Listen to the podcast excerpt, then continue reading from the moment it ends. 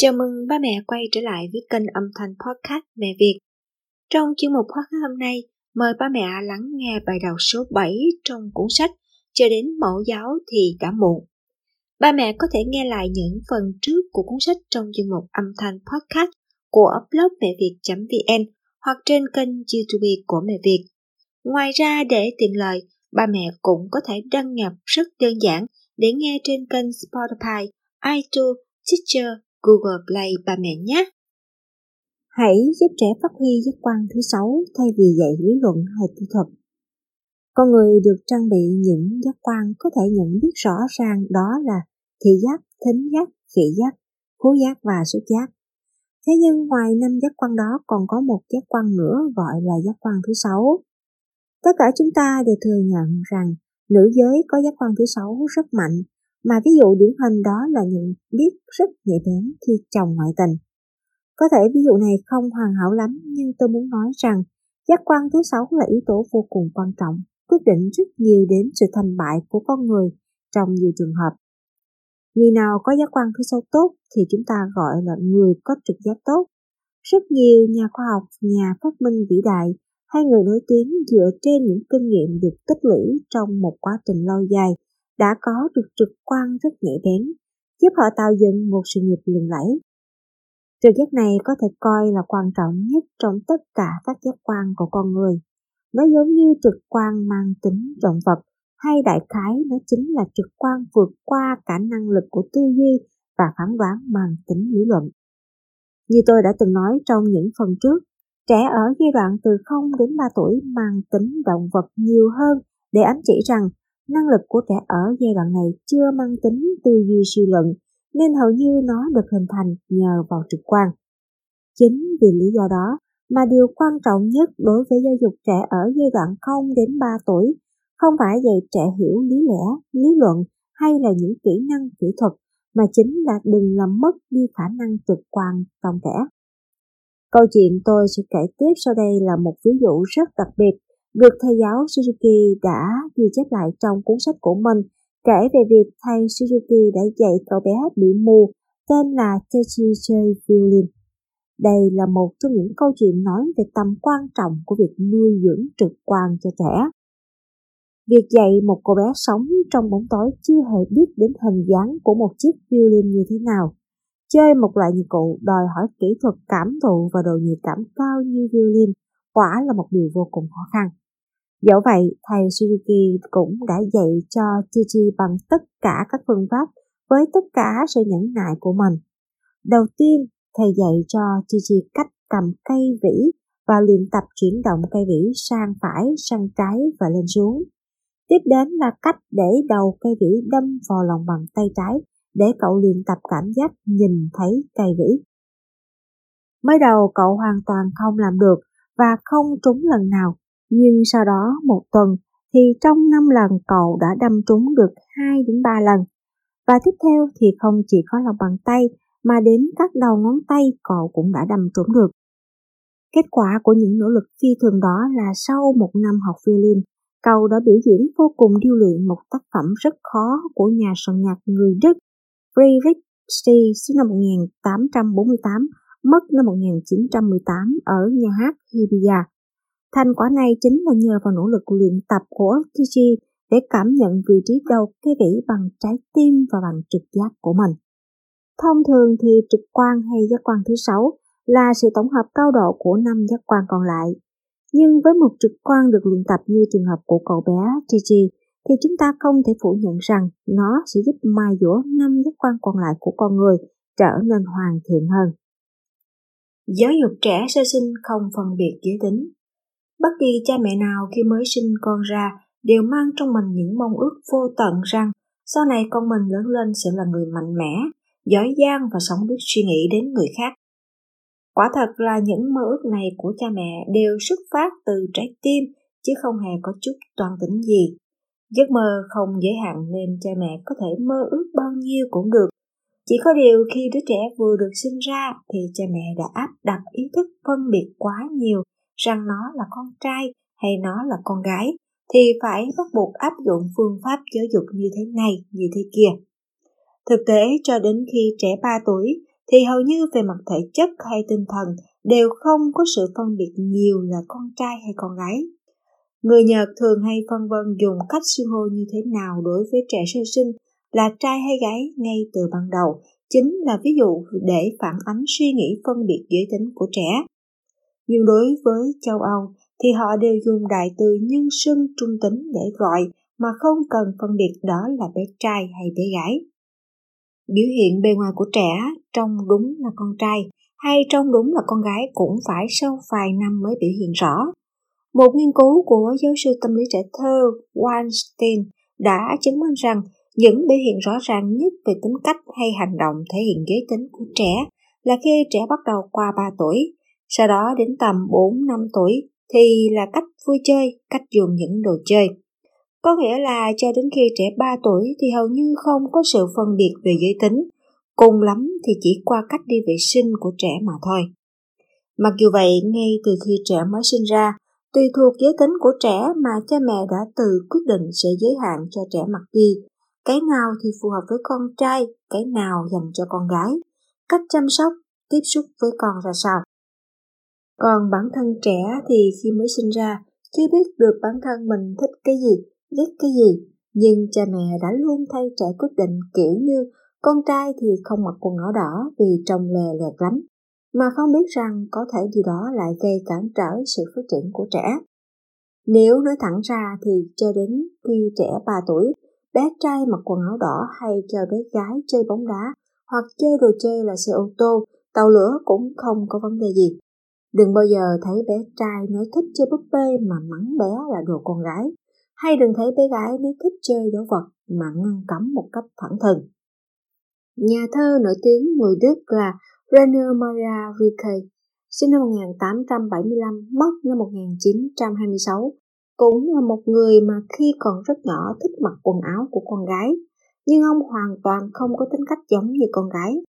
Điều tôi muốn nói ở đây chính là thay vì lo lắng rằng điều đó ảnh hưởng đến giới tính của trẻ, thì các bậc cha mẹ nên suy nghĩ đến việc chính những quan niệm cổ hủ của mình trong việc quy định phân biệt dành cho con trai, con gái khi trẻ chưa đến 3 tuổi đã vô tình làm giới hạn rất nhiều khả năng và tài năng phong phú mà trẻ có. Hãy dạy trẻ về giáo dục giới tính thay vì nói dối. Vấn đề giáo dục giới tính trong trường học từng rất nhiều lần được báo chí đưa tin và khai thác. Nhưng tôi nghĩ rằng việc giáo dục giới tính cho trẻ sau khi trẻ vào tiểu học hay sau khi vào trung học là việc làm vô ích. Bởi việc làm này giống như kiểu bản năng về giới tính của con người được ẩn đi cho đến thời kỳ nhất định nào đó. Sau đó đến thời kỳ trưởng thành thì dạy một cách dồn dập. Thời kỳ trẻ 2 đến 3 tuổi, cha mẹ đều ngại nói với trẻ những câu chuyện về giới tính, nên thay vì nói thật lại toàn là nói dối trẻ. Đến khi trẻ lớn lên thì mới bắt đầu dạy trẻ những điều đó, khiến cho cả người dạy lẫn người được dạy đều cảm thấy xấu hổ và e ngại. Mặc dù trẻ nhỏ vẫn còn ở trạng thái trung gian về nhận thức giới tính, nhưng khi được 2-3 tuổi, trẻ bắt đầu có những tò mò và hiếu kỳ mạnh mẽ về sự khác biệt giới.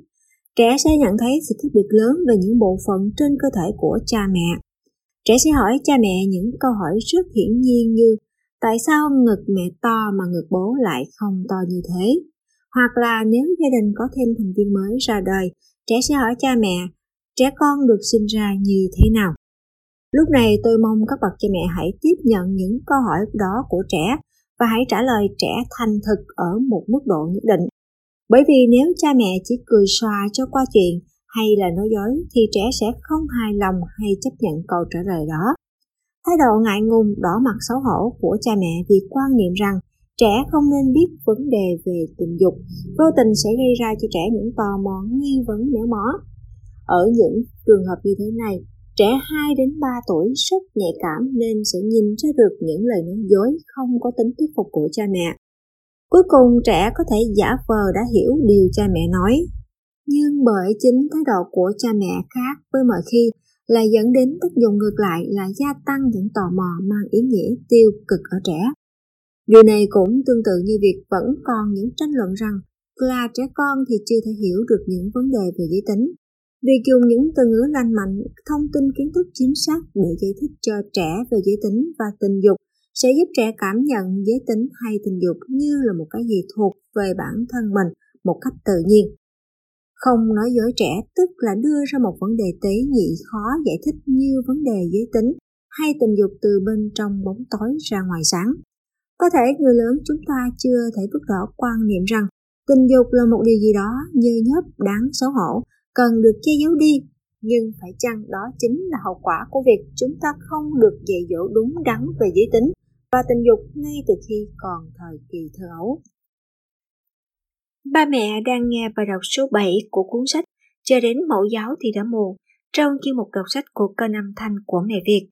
Những nội dung sách rất thực tế, ba mẹ hãy áp dụng trong chăm sóc và nuôi dạy con hàng ngày nhé. Có bà mẹ nào ở đây chưa được tham gia vào Giúp Mẹ Việt trên Facebook không ạ? Giúp Mẹ Việt là nơi các ba mẹ cùng nhau thảo luận, chia sẻ kiến thức nuôi con khỏe, dạy con ngoan. Ba mẹ hãy nhắn tin cho mẹ Phạm Thuần hoặc Lớp Mẹ Việt để được add vào nhé. Và bây giờ chúng ta sẽ tiếp tục nghe sách nào. Quan điểm của trẻ về thời gian được hình thành từ thói quen sinh hoạt đúng quy tắc. Thời đại bây giờ là thời đại của TV, khác với thời đại của chúng ta vừa mới sinh ra. Đối với trẻ con thì thế giới mà không có TV là điều không thể tưởng tượng được. Cha mẹ mà không biết tên những nhân vật hay câu chuyện mà trẻ hay xem trên TV thì nhiều khi những cuộc nói chuyện giữa cha mẹ và con trẻ sẽ không diễn ra vui vẻ. Chính vì thế, đối với những trẻ nhỏ chưa quan niệm về thời gian thì TV đóng vai trò như là một chiếc đồng hồ vô cùng chính xác. Những chương trình tin TV được lặp đi lặp lại có tính quy luật vào thời gian nhất định sẽ là nền tảng tạo cho trẻ quan niệm chính xác về thời gian.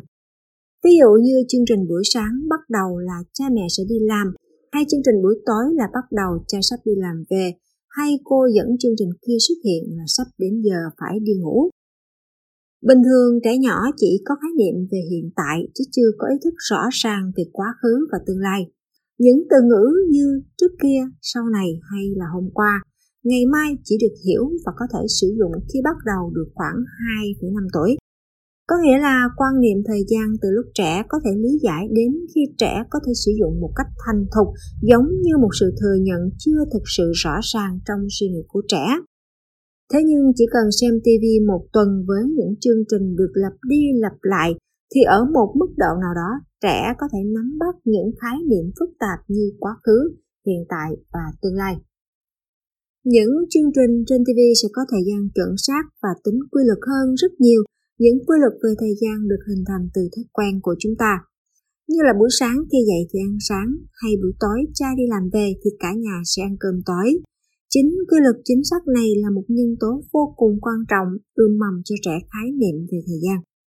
Tính quy luật thời gian này cũng nên được cha mẹ áp dụng cho trẻ trong cuộc sống hàng ngày.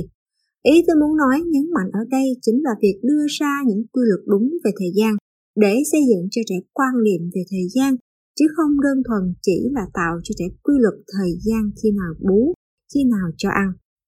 Có những bà mẹ đã dạy cho trẻ cách đọc thời gian trên đồng hồ dù trẻ chưa biết đọc chữ số, cũng chưa lý giải được ý nghĩa của chữ số là gì. Những việc làm đó sẽ không giúp trẻ làm quen được với kim đồng hồ để nhớ được thời gian, bởi vì trẻ chưa hề tiếp xúc qua những gì liên quan đến nó. Đây là một trường hợp mà trẻ sẽ không hiểu vì sao khi mẹ chỉ tay vào kim đồng hồ, vừa nói với trẻ 8 giờ rồi nên phải đi ngủ thôi. Thay vào đó, người mẹ có thể dùng cách nói khác đi cho trẻ dễ hiểu và chấp nhận, như là khi trời tối thì trẻ con phải đi ngủ. Chính những thói quen sinh hoạt đúng quy luật đó và có quy tắc này sẽ là nền tảng giúp trẻ lý giải được khái niệm mang tính trừu tượng về giờ giấc. Đối với trẻ nhỏ thì thói quen sinh hoạt mỗi ngày chính là một chiếc đồng hồ sinh học. Vì thế, một thói quen sinh hoạt không có tính quy luật và quy tắc sẽ không thể sinh ra một chiếc đồng hồ sinh học chuẩn xác được. Những bản tin thời sự sẽ giúp trẻ nói tiếng Nhật chuẩn. Tôi đã được nghe một người mẹ kể rằng khi con chị được 2 tuổi, chị đều cho con nghe những chương trình thời sự phát trên TV và trên sóng radio mỗi ngày để rèn luyện cho con nói tiếng Nhật chuẩn. Có lẽ sẽ có nhiều bậc cha mẹ nghi ngờ rằng trẻ con còn nhỏ như thế thì làm sao lý giải được bản tin thời sự gồm toàn những từ khó. Những mục đích của việc cho trẻ nghe bản tin thời sự chính là để trẻ hình thành được cách nói tiếng Nhật chuẩn thông qua việc nghe cách phát âm tiếng Nhật chính xác, cách lên xuống ngắt nhịp để có được giọng điệu tự nhiên, chứ không phải để trẻ hiểu những nội dung trong bản tin thời sự. Nếu suy nghĩ rộng hơn thì chúng ta sẽ nhận ra rằng khi chúng ta học tiếng nước ngoài thì bản thân phải bỏ ra rất nhiều công sức, sự chuyên tâm nỗ lực tìm tòi những phương pháp học hiệu quả nhất. Còn đối với tiếng mẹ đẻ thì hầu như chẳng ai trong chúng ta bỏ chút suy nghĩ xem tiếng mẹ đẻ mà không thể nói chuẩn được thì sẽ như thế nào. Tất cả chúng ta đều phát âm theo ngữ điệu của mình và nói theo phong cách riêng của mình. Việc phát âm hay nói theo ngữ điệu riêng đôi khi không đúng của chúng ta đều được hình thành từ môi trường mà ta được nuôi dưỡng. Sau đó việc dùng ngữ điệu hay phát âm này cứ lặp đi lặp lại mỗi ngày. Đến khi chúng ta lớn lên thì không biết từ khi nào nó đã trở thành một thói quen của bản thân mà khi ta nhận ra và muốn sửa thì vô cùng khó khăn. Cứ như thế, những thói quen nói sai của cha mẹ ít nhiều dần dần sẽ lại lây nhiễm sang cho con. Sau đó con cái họ cũng sẽ truyền lại cho con cháu của mình. Cứ lặp đi lặp lại nối tiếp nhau như vậy, dẫn đến tiếng mẹ đẻ bị hỗn loạn và dần mất đi bản sắc gốc. Khoa học đã chứng minh rằng một khi ngôn ngữ chuẩn đã được hình thành ở đường mòn nhận thức trong trí não của trẻ, thì dù trẻ có phải nghe những ngôn ngữ không chuẩn hay thậm chí là bị bủa vây bởi những ngôn ngữ mới của trẻ hay tiếng lóng đi nữa, cũng không bị chìm trong đó, mà trẻ sẽ tự biết cách phân biệt chính xác cách dùng ngôn ngữ đó trong từng trường hợp một cách thích hợp. Chính vì ý nghĩa trên nên phương pháp hiệu quả là hãy cho trẻ nghe đi nghe lại hàng ngày giọng nói của những phát thanh viên hay người dẫn chương trình, những người đã được rèn luyện triệt để nói ngôn ngữ chuẩn. Hãy cho trẻ xem những hình ảnh quảng cáo trên TV. Trong cuộc sống hiện đại, TV là một thứ không thể thiếu, mặc dù TV cũng có rất nhiều vấn đề gây tác hại. TV là giúp mọi người giải trí, xả stress, còn xét trên khía cạnh giáo dục thì ngoài những chương trình dành cho giáo dục, tin tức, sự kiện ra, những chương trình khác đều gây ra nhiều tác hại. Nhiều người sẽ cho rằng ở mỗi chương trình phát sóng, việc phải dành ra bao nhiêu phút cho quảng cáo là thời gian vô bổ, không có tác dụng với giáo dục. Nhưng nhìn từ quan niệm giáo dục, tôi muốn đánh giá lại vai trò của những chương trình quảng cáo trên TV. Chính vì tính cạnh tranh cao trên thị trường, nên các sản phẩm quảng cáo đều đòi hỏi người sáng tạo phải đầu tư dàn dựng công phu và tỉ mỉ để làm sao có nội dung hay nhất với những câu văn hoa mỹ, những hình ảnh đẹp nhất nhằm tạo ấn tượng với khán giả. Đồng thời thông qua đó người xem có thể cảm nhận được hơi thở của thời đại, sự cạnh tranh của xã hội công nghiệp. Những ai có con nhỏ hãy thử nhìn nhận một cách công bằng một sự thật hiển nhiên là trẻ nhỏ rất thích thú và xem một cách say mê các chương trình quảng cáo trên TV. Có hai lý do khiến chương trình quảng cáo thu hút được sự chú ý của trẻ. Đó chính là sự lặp đi lặp lại một cách kiên trì và dùng phương pháp biểu hiện một cách trực tiếp những thông điệp loại bỏ đi những cái rườm rà phức tạp. Hai đặc trưng rõ nét này không chỉ có ở các chương trình quảng cáo trên TV mà chúng ta có thể thấy nó ở trên đài, các trang quảng cáo trên báo và tạp chí. Nhưng trong số đó, TV chiếm một vị trí vô cùng đặc biệt bởi nó là sự kết hợp tuyệt vời của các giác quan thông qua hiệu quả của hình ảnh, âm thanh. Chính tố chất đặc trưng này của chương trình quảng cáo trên TV có hiệu quả về âm thanh, hình ảnh, vừa có tác dụng lặp đi lặp lại, nó sẽ tác động trực tiếp giúp trẻ phát triển năng lực nhận thức nguyên mãn một cách hiệu quả. Ở chương trình trước, tôi đã từng đề cập đến một chương trình truyền hình dành cho thiếu nhi rất được hâm mộ tại Mỹ, có tên là Sesame Street. Chương trình này và những sản phẩm học tập theo các chương trình quảng cáo đều được đánh giá cao về tính hiệu quả, giúp trẻ phát huy trí tuệ. Quả thật, mỗi chương trình quảng cáo sản phẩm chỉ kéo dài từ 50 giây đến 1 phút, nên nó luôn đòi hỏi phải làm sao truyền đạt thông điệp một cách xúc tích và ấn tượng nhất. Và chính những biểu hiện xúc tích và ấn tượng ấy không ngờ lại ẩn chứa những điều kỳ diệu đánh trúng tâm lý của trẻ nhỏ. Đây chính là lý do tôi muốn đánh giá lại những hiệu quả tuyệt vời của các chương trình quảng cáo trên TV. Giả sử trẻ có lỡ xem những chương trình quảng cáo mà người lớn xem thấy đỏ mặt vì xấu hổ đi nữa, thì nó cũng không đủ để gây tác hại đến bản thân của trẻ. Hãy dạy trẻ hòa âm trước để có cảm thụ âm nhạc tốt. Tôi đã từng thấy trong nhiều phim của nước ngoài, những cảnh người thân trong gia đình hay là bạn bè cùng nhau vui vẻ hát những bài hát tập thể. Đặc biệt, người chưa được học qua về âm nhạc như những người nông dân, cao bòi hay du mục thường hát một cách ngẫu hứng, và những lời ca mang tính ngẫu hứng đó lại tự nhiên hòa nhập, tạo thành một dàn hợp xướng vô cùng hài hòa. Đương nhiên có thể trên phim ảnh nên nó đã được chuẩn bị trước, nhưng hãy thử nhìn người Nhật, hầu như ai cũng đã từng học âm nhạc, chỉ ít là cách đọc các nốt nhạc, nhưng hầu như chưa bao giờ chúng ta tạo ra được một không khí hát tập thể kiểu ngẫu hứng giống như vậy. Ở đây tôi không hề có ý so sánh xem âm nhạc phương Tây và âm nhạc truyền thống. Nhật cái nào ưu việt hơn? Môi trường âm nhạc của Nhật đã nuôi dưỡng chúng ta có một đặc trưng từ thời xa xưa, đó là có rất ít những âm chồng xếp lên nhau tạo thành sự hòa âm. Nếu liên tưởng đến những thể loại nhạc dân tộc của Nhật như nhạc đồng dao, dân ca hay nhạc truyền thống, mọi người sẽ nhận thấy ngay. Thêm vào đó là giáo dục âm nhạc của Nhật Bản cho đến bây giờ có thể nói là đã bỏ qua việc nhấn mạnh việc điều chỉnh nhịp tiết tấu của các âm mà chỉ chú trọng đến giai điệu. Người lớn thường hay quan niệm là hòa âm khó với trẻ nên bắt đầu phải dạy cho trẻ từ đơn âm. Tuy nhiên, thay vì dạy cho trẻ từng âm độc lập, hãy cho trẻ nghe hòa âm với đồ mi son và đồ pha la để trẻ hiểu được sự khác nhau đó sẽ nhanh hơn. Cái mà trẻ có thể tiếp thu vào trong đầu rất nhanh, đó chính là những gì có cấu trúc cục bộ, nguyên mãn được lặp đi lặp lại mà chỉ cần mang một ý nghĩa nhất định nào đó thôi. Ví dụ đối với hình minh họa cũng thế, nó không chỉ đơn giản gồm các điểm và đường kẻ, mà những cái đó chỉ là những yếu tố để cấu nên nét đặc trưng rõ rệt nhất của một cấu trúc nghiền khói. Âm cũng vậy, nếu có sự kết hợp giữa các đơn âm lại với nhau, thì trẻ sẽ dễ dàng thông qua mối liên hệ tương hỗ giữa các đơn âm đó để nắm bắt bằng cảm giác của mình. Thông qua đó sẽ nhận thức được chính xác bản chất thực sự của mỗi đơn âm. Người lớn chúng ta chẳng phải đã lớn lên trong môi trường giáo dục như thế, nên phải luôn có suy nghĩ bản thân không thể nào học được cảm âm một cách trọn vẹn.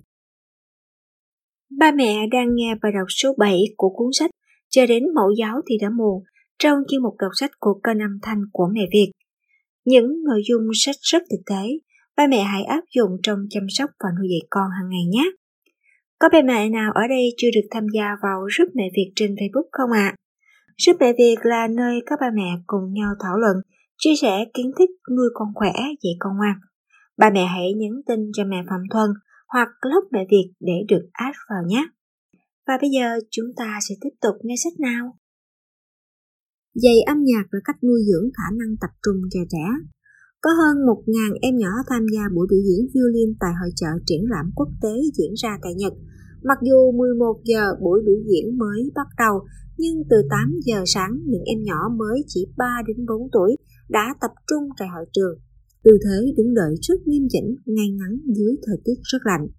Ngay cả người lớn đứng 30 phút dưới trời lạnh như thế cũng đã mất kiên nhẫn rồi. Vậy mà những em nhỏ như vậy lại có thể chịu đựng được cái lạnh trong thời gian dài như vậy, quả là đáng khâm phục. Mặc dù nói như vậy không phải là tôi muốn khen ngợi những đứa trẻ từ nhỏ như thế mà đã biết bình tĩnh như người lớn, bởi trẻ nhỏ thì nên hoạt bát vui vẻ đúng với tuổi của mình. Điều tôi muốn nhấn mạnh ở môi trường này chính là chúng ta cần phải phân biệt rõ ràng hai việc hoạt bát với việc không tập trung trong khi làm việc. Đối với con người thì tính sao nhãng khó tập trung chính là vấn đề gây khó khăn nhất trong công việc. Bởi nếu không thể tập trung khi làm một việc gì, nó sẽ ảnh hưởng đến toàn bộ, ta lại phải tốn thêm nhiều thời gian để hoàn thành nó, dẫn đến năng lực xử lý công việc của chúng ta cứ hẹp dần lại. Ngược lại, nếu như trẻ nào có năng lực tập trung thì cũng có nghĩa là trẻ sẽ phát huy thêm được rất nhiều khả năng tuyệt vời khác. Chúng ta thường nghe nhận xét rằng trẻ nào học được nhạc từ sớm thì sẽ có tác phong và cách ứng xử rất tốt. Nói đến cách cư xử tốt, chúng ta sẽ liên tưởng đến hình ảnh của trẻ được cha mẹ uốn nắn rất nghiêm khắc, dẫn đến trẻ như những ông cụ non hay bà cụ non. Thế nhưng tuyệt nhiên không phải như vậy. Không hề có chuyện trẻ sẽ nhìn thái độ của cha mẹ để học cách cư xử, mà chính là nhờ trẻ có thể tập trung vào mỗi một sự việc một cách tự nhiên. Nên đối với việc học tập cũng như thế, cùng một thời gian trẻ tập trung hơn thì kết quả học tập cũng tốt hơn. Chuyện đương nhiên xảy ra tiếp theo là trẻ có nhiều thời gian để chơi hơn. Ngay cả khi chơi những trò chơi thể thao, trẻ cũng luôn tập trung để giành được kết quả cao nhất. Kết quả của một cuộc điều tra ngẫu nhiên ở một lớp học violin của thầy Suzuki đã cho một kết quả rất bất ngờ. Hầu hết tất cả những người mẹ khi được hỏi về việc học tập của con cái đều có cùng câu trả lời tương tự như nhau. Con tôi hầu như không phải học hành vất vả gì trong những kỳ thi mới lạ lùng chứ. Hay là về đến nhà là nó chạy đi chơi cùng bạn hàng xóm. Thế nhưng thành tích học tập vẫn tốt, khiến cho những ai phải đau đầu với bài tập về nhà hoặc đang ôn thi thầm kiêng tị. Nghe đến đây có nhiều bậc cha mẹ sẽ tưởng tượng ra rằng những trẻ đó suốt ngày bị cha mẹ ép ngồi lì trong phòng để học, trông giống như một con một sách ốm yếu. Thực tế không phải như vậy, tất cả các trẻ đều là những trẻ vô cùng khỏe mạnh và có trí tuệ thông minh. Câu nói xoa dịu bằng âm nhạc, nghĩa là âm nhạc sẽ xoa dịu nỗi đau của con người, nuôi dưỡng tình cảm tốt đẹp và hoàn thiện nhân cách cũng như vẻ đẹp tâm hồn chúng ta một cách tự nhiên. Đầu tiên là violin và những bài học âm nhạc sẽ nuôi dưỡng khả năng tập trung của chúng ta từ việc luyện tập đi luyện tập lại từng bài học. Có thể nói âm nhạc cũng giống như một công cụ đóng góp rất nhiều vào sự hình thành nhân cách của người học nó. Học violin giúp nuôi dạy tinh thần chỉ huy ở trẻ. Ngoài tác dụng nuôi dưỡng khả năng tập trung cho trẻ, như tôi đã đề cập ở chương trước, việc dạy violin cho trẻ còn có thêm một hiệu quả vô cùng tuyệt vời khác trong giáo dục trẻ thơ. Đó chính là nuôi dưỡng trẻ thành những người có năng lực thu hút nhiều người khác, nghĩa là khả năng lãnh đạo. Có rất nhiều người đã ngộ nhận cho rằng khả năng lãnh đạo của tập thể chỉ dành cho thế giới của người lớn. Con người chỉ hình thành năng lực đó sau khi trở thành người lớn. Thực tế cho thấy thì thời kỳ hình thành năng lực lãnh đạo đến sớm ngoài sức tưởng tượng của chúng ta. Ví dụ như nếu hai đứa trẻ 2 tuổi chơi với nhau thì ắt hẳn sẽ có một đứa trẻ đóng vai trò lãnh đạo, đứa trẻ còn lại. Theo cuốn sách Tâm lý trẻ thơ của nhà tâm lý học tiến sĩ Yamashita Toshiro, tính cách lãnh đạo của trẻ được thể hiện ở giai đoạn đầu tiên, đó là dù chơi bên cạnh bạn đi nữa, thì những suy nghĩ hay cách chơi của trẻ không hề bị ảnh hưởng hay bị xáo trộn bởi bạn. Giai đoạn thứ hai đó là từ bản thân trẻ sẽ là người đưa ra những cách chơi mới, là những người chơi đầu tiên trong một trò chơi hay thao tác cùng bạn. Đó chính là những phẩm chất đầu tiên của trẻ có khả năng lãnh đạo. Năng lực này rõ ràng đều chung quy lại ở năng lực sáng tạo và khả năng tập trung được nuôi dưỡng nhờ vào việc học violin mà tôi đã nói ở chương trước. Những học trò ở lớp học violin của thầy Suzuki đều không phải là những con một sách xanh xao yếu ớt, mà nó là có một điểm đặc biệt. Đó là đa phần các em đều vô cùng khỏe mạnh, hoạt bát và như những tướng quân nhỏ trên trận giả. Hơn thế nữa, sau này khi các em trưởng thành ra ngoài xã hội, các em sẽ phát huy được khả năng lãnh đạo đòi hỏi trong cuộc sống tập thể. Một trong những ví dụ điển hình chính là trường hợp của nhà chỉ huy dàn nhạc giao hưởng Berlin vô cùng nổi tiếng thế giới Toyoda Koji, một học trò cưng của thầy Suzuki. Chỉ huy trưởng của một dàn nhạc giao hưởng là vị trí đòi hỏi khả năng lãnh đạo tuyệt vời vì nó đại diện cho cả dàn nhạc. Ngoài trường hợp của Toyoda Koji thì còn rất nhiều học trò ở lớp học violin của thầy Suzuki cũng đã trở thành những người ở vị trí chỉ huy dàn nhạc. Dù nhiều người chỉ mới độ tuổi 30, nhưng họ đã là người chỉ huy những thành viên khác đến từ các quốc gia khác nhau có văn hóa, khí chất khác nhau như Đức, Mỹ, ở những dàn nhạc giao hưởng nổi tiếng trên thế giới. Trẻ học được âm nhạc từ nhỏ sẽ có một khuôn mặt đẹp khi lớn lên. Dạy âm nhạc là một trong những phương pháp giáo dục trẻ thơ đem lại rất nhiều hiệu quả tuyệt vời. Một trong số đó là âm nhạc có thể làm thay đổi khuôn mặt trẻ thơ ngay từ khi mới sinh ra. Theo lẽ thông thường chúng ta vẫn cho rằng hình dáng khuôn mặt cũng giống như nhóm máu và màu mắt đều được quyết định bởi yếu tố di truyền. Đương nhiên đây là kết luận đã được chứng minh bởi khoa học và là sự thật khó thay đổi. Chỉ có điều từ kinh nghiệm của bản thân, các bạn đều có thể nhận ra rằng khuôn mặt của con người sẽ thay đổi rất nhiều trong quá trình trưởng thành. Những ví dụ nhờ phẫu thuật thẩm mỹ như từ mắt bé chuyển thành mắt to hay là mũi thấp nâng thành mũi cao thì không nói làm gì. nhưng những đường nét toàn diện như thần thái của khuôn mặt là thứ thay đổi khá nhiều. Những trẻ nhỏ nào thời kỳ thơ ấu được học nhạc hay được cho nghe nhạc nhiều thì sự thay đổi như thế đã được biểu hiện ở thực tế. Ở buổi tập trung, những bà mẹ ứng tuyển làm nhân viên mới của Trung tâm Nghiên cứu Giáo dục Trẻ Tuổi Ấu Thơ đã có một cuộc tranh luận vô cùng thú vị. Đó là ban đầu những bà mẹ bế trẻ mới sinh đến trung tâm thì đứa nào cũng như nhau, chỉ là trẻ sơ sinh. Nhưng sau đó 4 tháng, những trẻ nào được cha mẹ cho nghe bản nhạc Serenity khúc nhạc chiều của ông Bosa mỗi ngày như thí nghiệm, thì so với những trẻ khác, đôi mắt của chúng sẽ sáng hơn, các động tác cũng hoạt bát lanh lẹ hơn, biểu hiện thì vô cùng sinh động và vui tươi. Liên quan đến chuyện này, Moro Kenjo sinh năm 1901, mất năm 1986, một nhà bình luận âm nhạc đồng thời là một diễn viên, tác giả có sức hấp dẫn lớn đã gửi cho tôi một lá thư vô cùng thú vị như sau. Tôi đã có rất nhiều kinh nghiệm về hiệu quả vĩ đại của âm nhạc. Có một số người mẹ tỉ mỉ và nhạy bén đã nhận ra rằng sau chiến tranh, dung mạo của những trẻ sơ sinh đã thay đổi rất nhiều. Giản lược, nguyên nhân dẫn đến sự thay đổi là do: thứ nhất, trình độ giáo dục của những người mẹ đã được nâng cao; thứ hai là do chế độ dinh dưỡng đã được cải thiện; thứ ba là sự tiếp xúc thường xuyên và dồi dào với âm nhạc. Sau khi trẻ sinh được 1 tháng, có thể sẽ ít chịu ảnh hưởng bởi trình độ giáo dục của người mẹ, mà trẻ sơ sinh nhận nhiều nhất chính là sự tiếp xúc với âm nhạc thông qua tiếng băng thu, radio và TV. Đây chính là bằng chứng để khẳng định trẻ sơ sinh có nghe nhạc. Lượt phần cuối. Hơn thế nữa, ông Maruro còn kể chuyện ông đóng vai trò như một giám khảo trong một chương trình ca nhạc, và ông đã để ý thấy sự thay đổi về biểu cảm trên gương mặt của những người nghe qua từng bài với những thể loại âm nhạc khác nhau.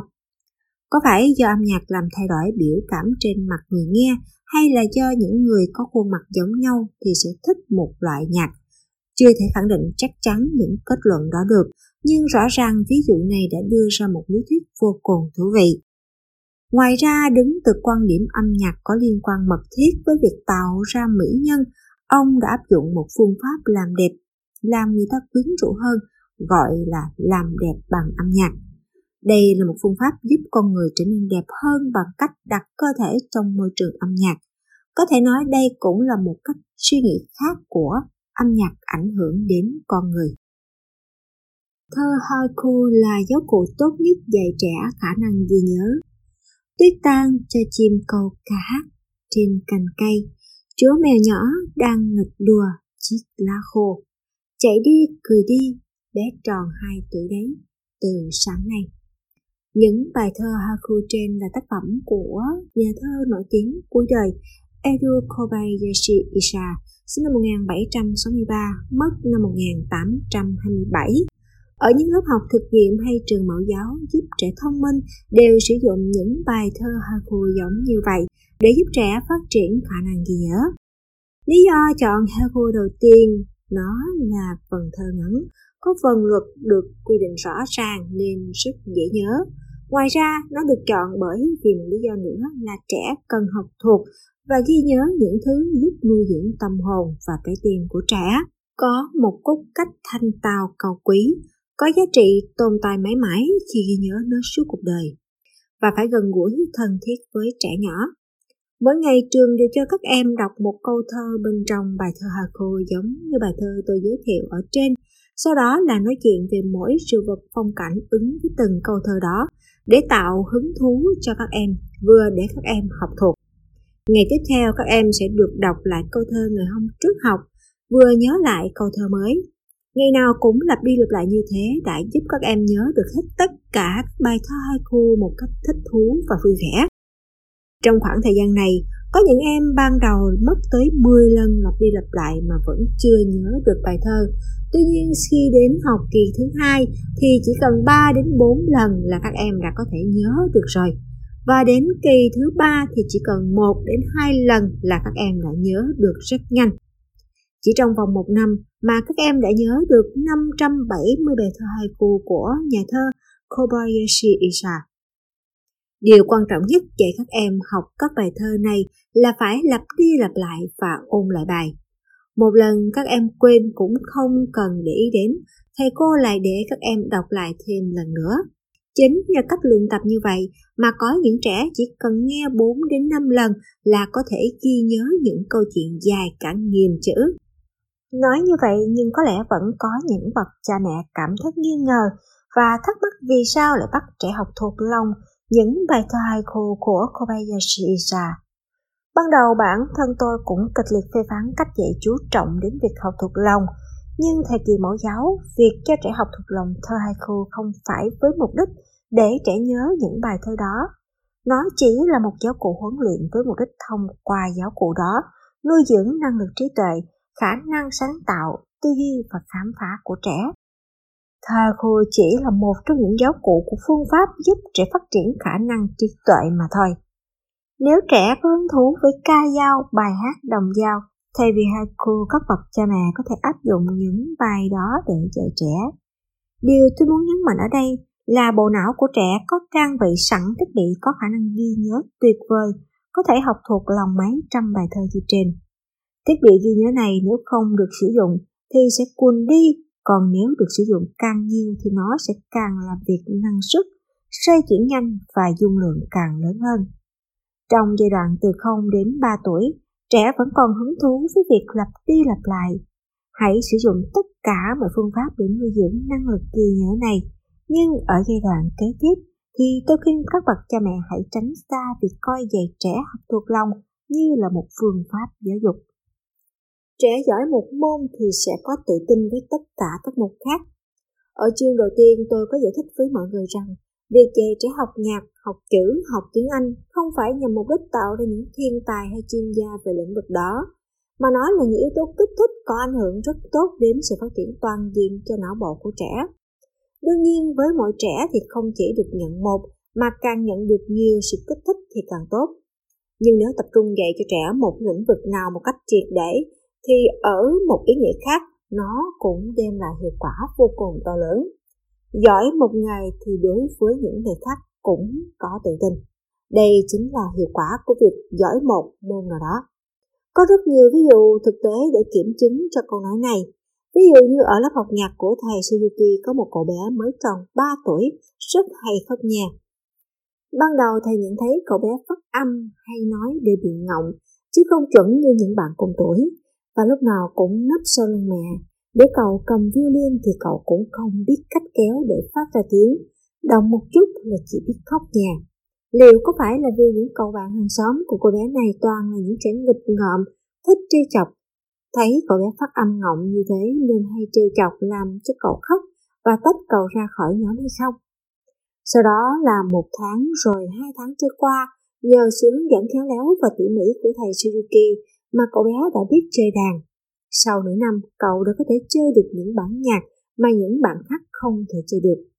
Đặc biệt cậu đã phát huy được một tài năng đáng kinh ngạc, đó là có thể dùng ngón tay để búng dây đàn violin theo phong cách của pizzicato, kỹ thuật gảy đàn. Và điều này đã chứng tỏ rằng cậu có một sự tự tin tuyệt đối với bản thân mình. Sau đó cùng với sự tự tin đó, cậu đã luyện tập rất tiến bộ và từ một cậu bé nhút nhát trước kia, giờ cậu đã trở nên vui vẻ, hoạt bát trong cuộc sống đời thường. Cậu đã biết bắt chước cách chỉ huy để đứng trước những học sinh lớn tuổi hơn. Về đến nhà, cậu chủ động tập trung những cậu bạn hàng xóm trước kia vốn hay trêu chọc mình để hướng dẫn các bạn chơi trò chơi. Cách nói chuyện cùng ngôn ngữ cũng tự tin và tốt hơn trước rất nhiều. Không chỉ đối với trẻ thơ mà ví dụ giống như thế này, tôi cũng đã gặp ở thời kỳ học sinh.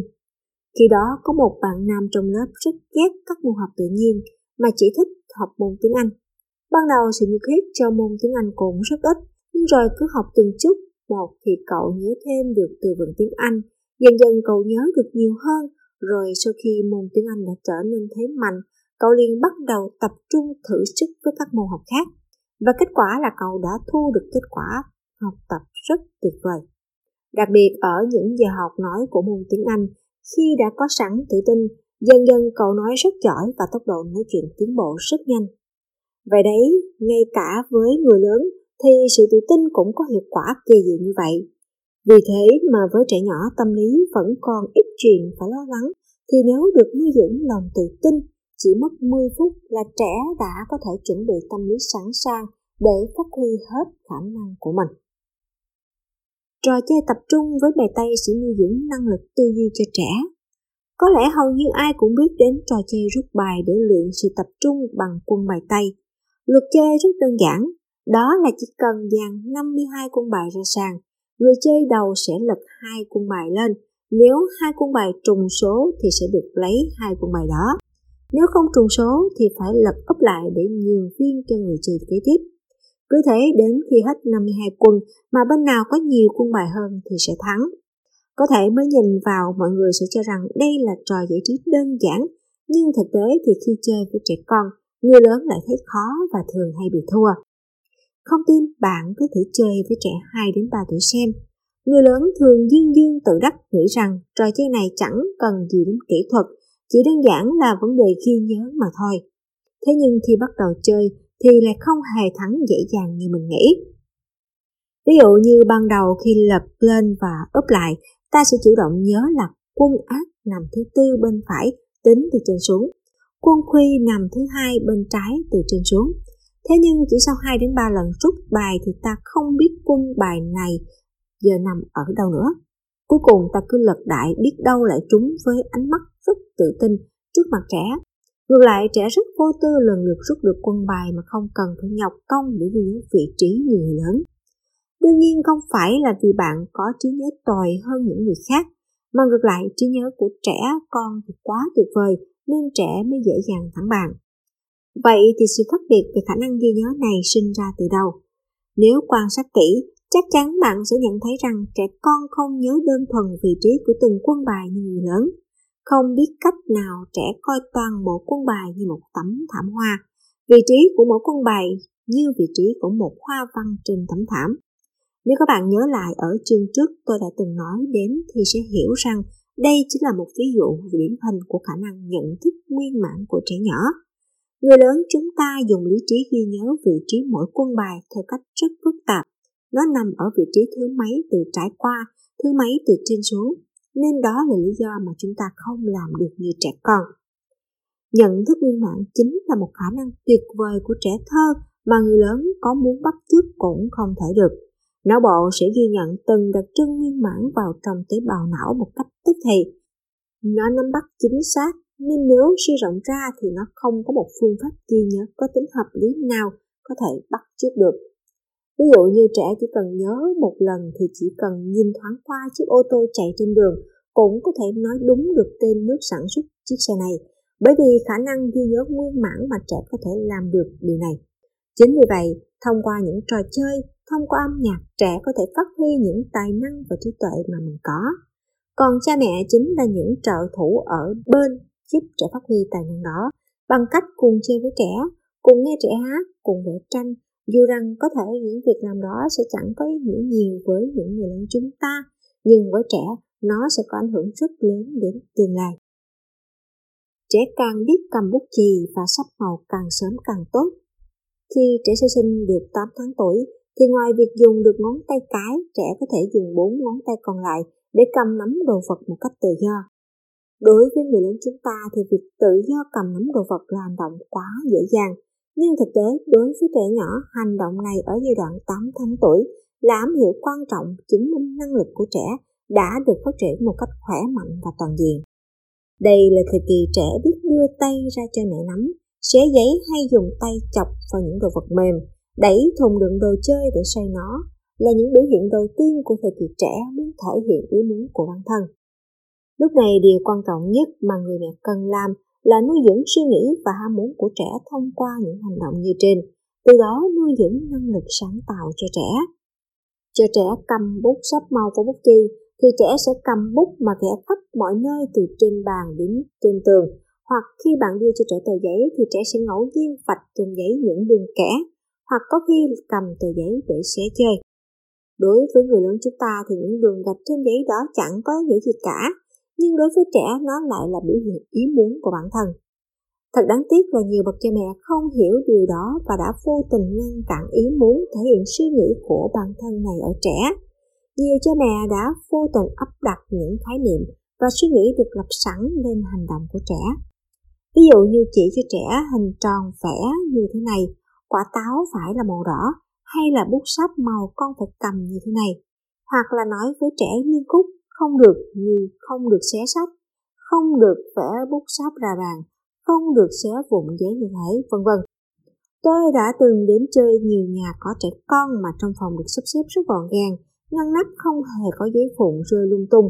Quả thật từ sáng tới tối, người mẹ phải quay cuồng với con cái, vừa giữ gìn cho nhà cửa ngăn nắp thì đúng là rất đáng khâm phục.